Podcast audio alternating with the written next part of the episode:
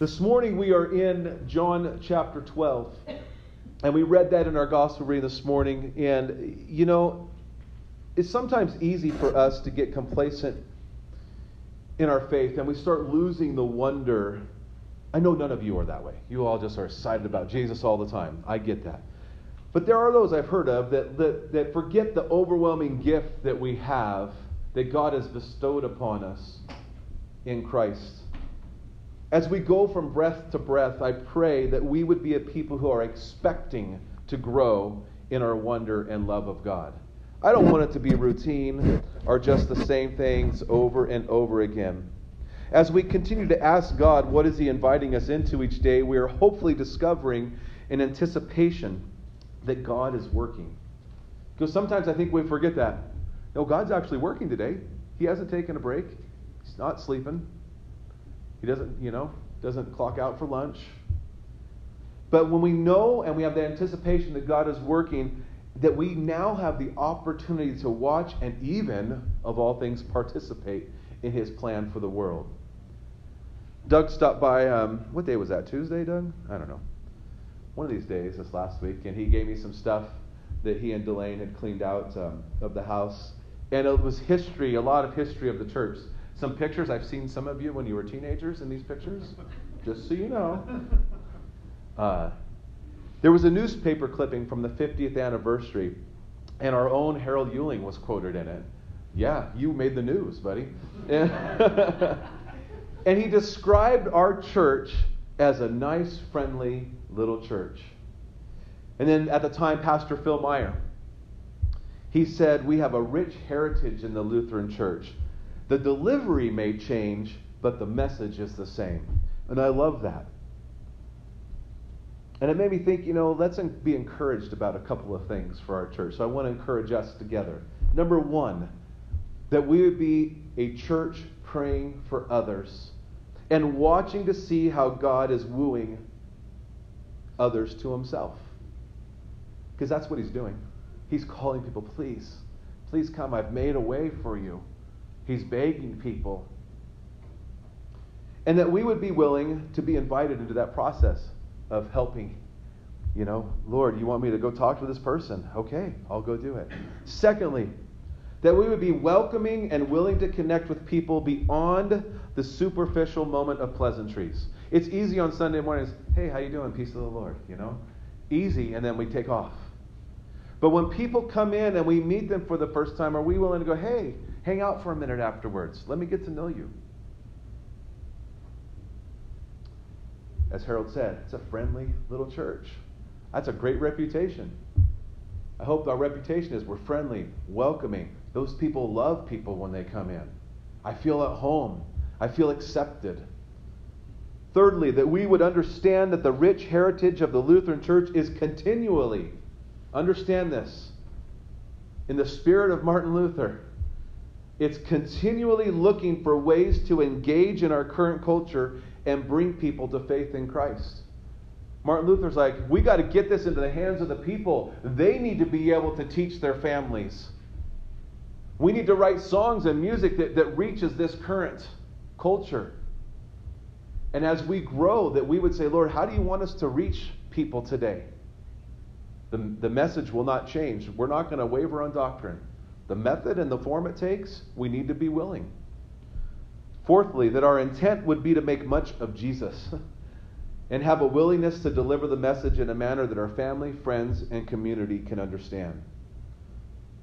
One of the ways that we must engage with our culture today is helping people understand the true heart of God and the true identity of Jesus. That's what we've been talking about in the Gospel of John. This is why understanding what the Gospel of John is trying to show us, that Jesus is God, it's so important. The Gospel reading from this morning, I want to read it again, so we're just right in that frame of mind. "And Jesus cried out and said, 'Whoever believes in me believes not in me, but in him who sent me. And whoever sees me sees him who sent me. Remember, I and the Father are one,' he said. 'I have come into the world as light, so that whoever believes in me may not remain in darkness. If anyone hears my words and does not keep them, I do not judge him. For I did not come into the world to judge the world, but to save the world.'" The one who rejects me and does not receive my words has a judge. The word that I have spoken will judge him on the last day. For I have not spoken on my own authority, but the Father who sent me has himself given me a commandment, what to say and what to speak.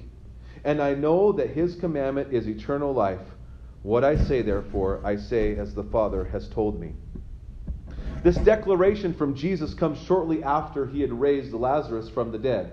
Now, the religious leaders understood that Lazarus being raised was another thing that proved that Jesus was God. VBS us last week, the day one's point was Jesus knew why he was sent. The next day's point was Jesus was the Son of God. And the next day's point was Jesus proved that he was the Son of God. Jesus is proving that he is from God. So the religious leaders understood this. And what did they do? Well, let's kill Lazarus. And that just makes me laugh. So God raised Lazarus from the dead, so let's kill him again. So we can raise him again? I mean, it just is funny. But it's something that we need to catch.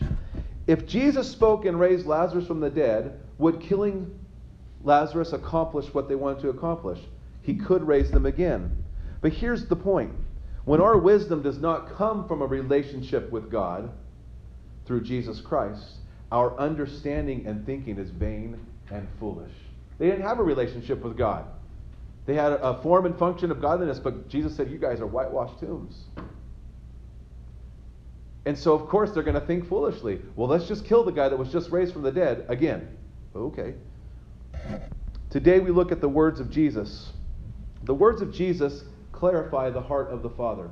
And I think sometimes we don't look for that. We look for these things that we can hold on to that just so, I got to pull this out because, well, Jesus said, heaven and earth will pass away. But there's going to be weeping and gnashing of teeth, right? We want to say that to people. Well, I don't, and none of you do. You guys love everyone perfectly, so. But I find that we can often shut off themes that we have heard repeatedly. Many of us have been in church for a number of years. Many of us have read through the Bible more than once. Many of us go, yeah, I've heard this before. But you know what? God is always speaking. And so we have to go, okay, Lord, maybe I've heard this before. But you have something for me today. In this moment, I want to hear it. Studies have shown that we need repetition for retention and application. Those of you who have been in preschool teachers or elementary teachers or even teachers, you repeat stuff all the time. You didn't learn your ABCs because you heard it once. You sang a song. How many times a day when you were 2 and 3 years old? If you were Laura's kid, you can't count how many times a day you sang lots of songs, ABCs, and other things. We learn through repetition. So here's a question for you. How many times does God have to say something for it to be true? I think all of us say, well, once, right? Yet in the Gospel of John, we see a lot of repetition about who Jesus is and why he came. We see that Jesus repeated himself often and drove home the point that he was God, and that the heart of God was that people would believe in him and be saved. That's the heart of God. He said, I didn't come to judge the world, I came to save the world. Why are you all telling people that I came to judge? That's not why I'm here. Jesus wants people to accept his free gift. That's what he wants. Now, this is the challenge for us, because explaining to our current world that Jesus wants to save and not condemn causes them to get defensive and struggle with the idea of needing to be saved. When we were looking at planning a church, originally we were looking at Santa Cruz. And we went and visited it with our kids and prayed. And I wanted to call it Redemption Church. And my son, very wise guy, you probably... Not a wise guy, he's a very, just God has given him wisdom. You'll meet him in 4 weeks, well, 5 weeks from today, but they're coming in 4 weeks. They've been in India for 2 years, so you're not supposed to have favorites, but I love this kid tremendously, and we get along. I can't wait to see him. You'll be tired of me talking about him. But he said, Dad, I think redemption in this culture, he goes, is too polarizing. I think people, well, what do I need to be redeemed for? What are you trying to tell me?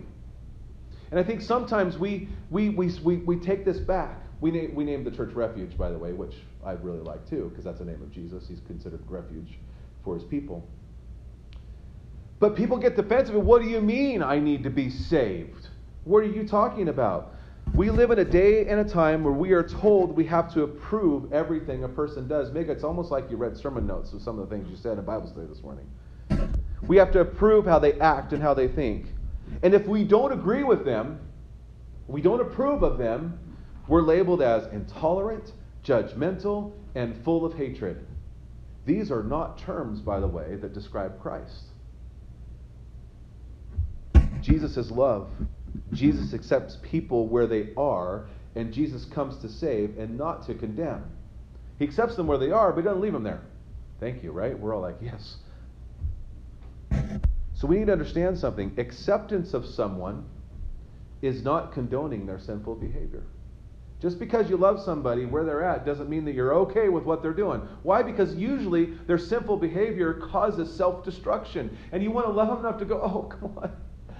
You're going down a way that's just going to, it's going to be hard for you. As parents, right? You want your kids not to make the same mistakes that you did. And yet, you often find that somehow you passed your sin on to them.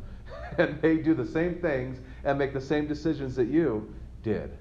But yet God was faithful to you. He's going to be faithful to your kids. I think it is helpful to be ever mindful of the grace that God has bestowed upon us so that we might love people where they are and understand that they are bound and blinded to a lesser joy than Jesus. They're going to keep seeking things in this world to bring them joy, and it'll bring them temporary happiness, temporary fulfillment. Even the people that have billions and billions of dollars, some of them are the most miserable people. I mean, people who are really poor are miserable too, so I guess we're all miserable. But the reality is if you don't find your satisfaction and your contentment in Jesus Christ, you will not be satisfied. Maybe for a moment, but not for eternity. May we be reminded that apart from the grace of God, we would still be stuck in settling for less than what God intended. This is why asking God what he's inviting us into every day reminds us that God is the author and the perfecter of faith, and that he has works prepared in advance for us so that we may walk in them. I mean, how many of you, and I'll raise my hand first, just get up and go through your day? And you don't go, wait a second, God's given me breath today. I'm his child. There's something that he's prepared for me to walk into today. How exciting. With great anticipation, I walk through my day. I got to see Joan Tuesday afternoon. And I was like, cool, God, what are you inviting me into today? Some great stories. That lady lived quite a life. Still is living quite a life. You guys, some of you are chuckling. We could probably swap the same stories. But how cool that you just get to hear what this person has. And Harold and I got to bless her by being there. I think we blessed her, right?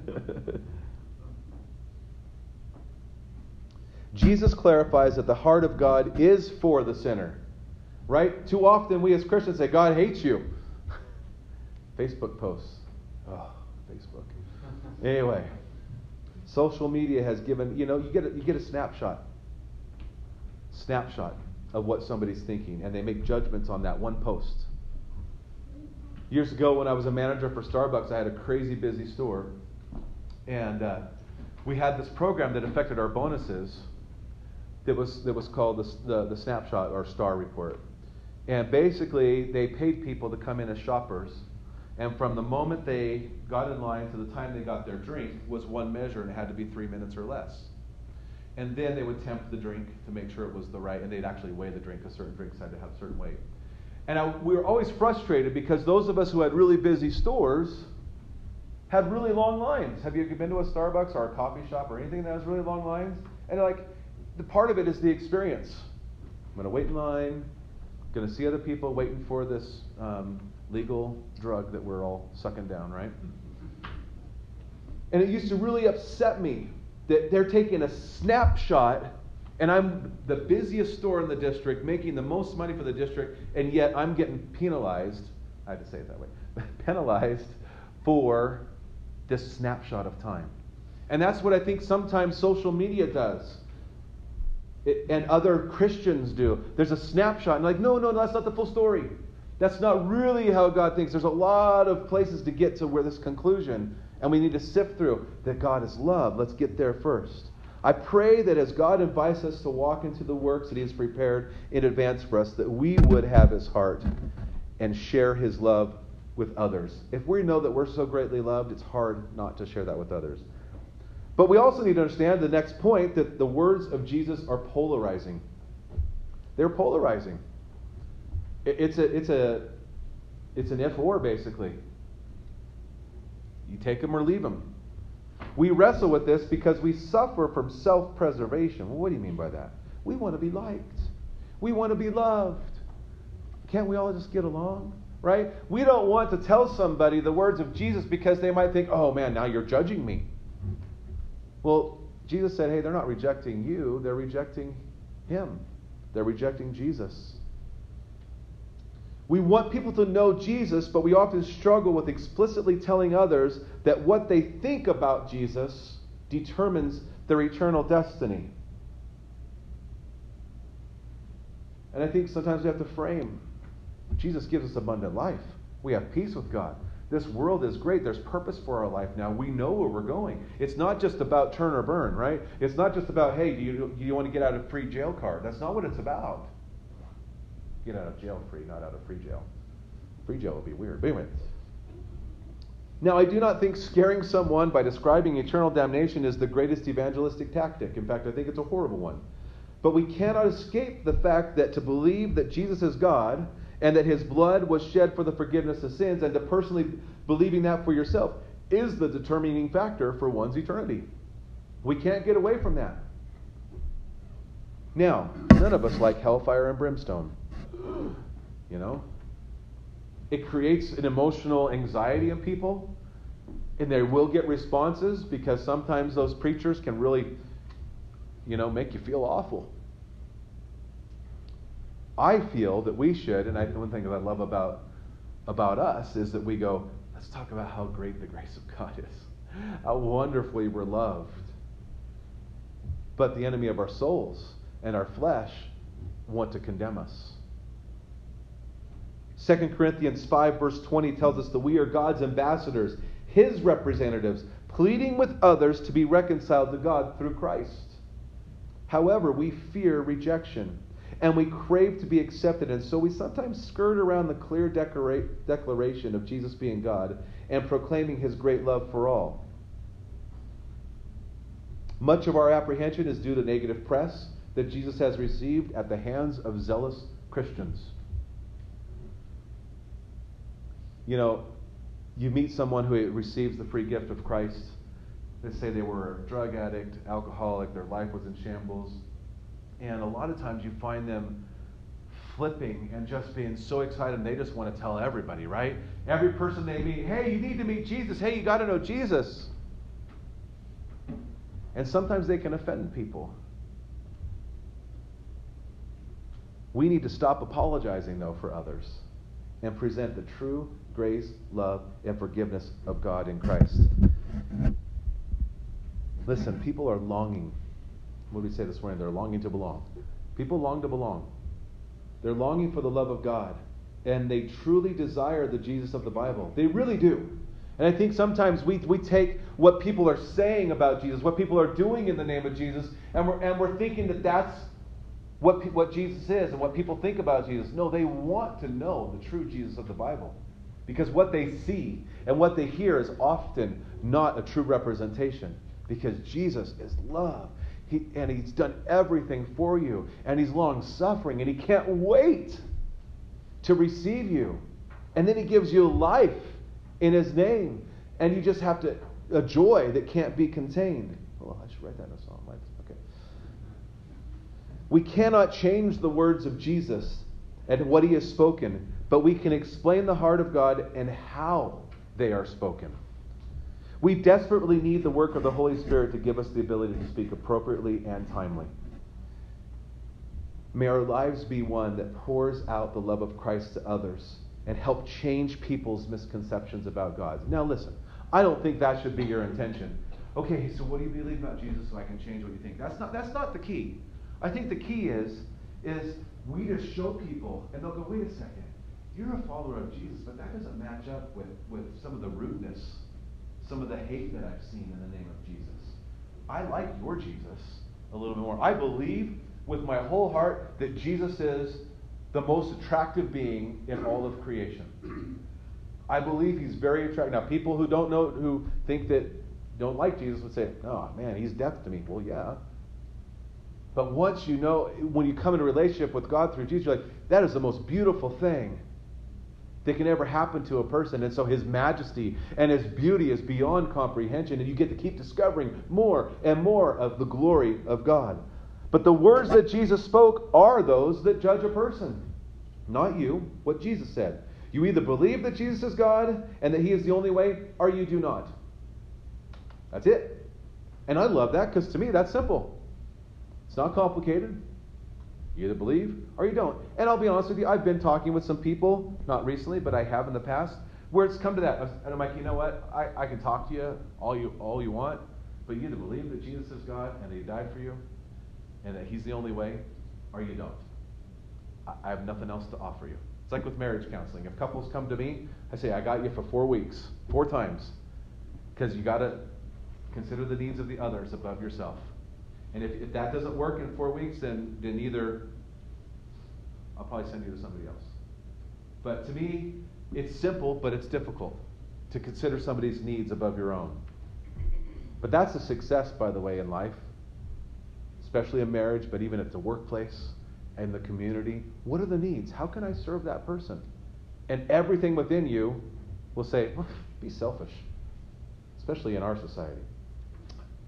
We can speak the truth of God, yet not represent God very well. Tone and timing are everything. We talked about that a little bit.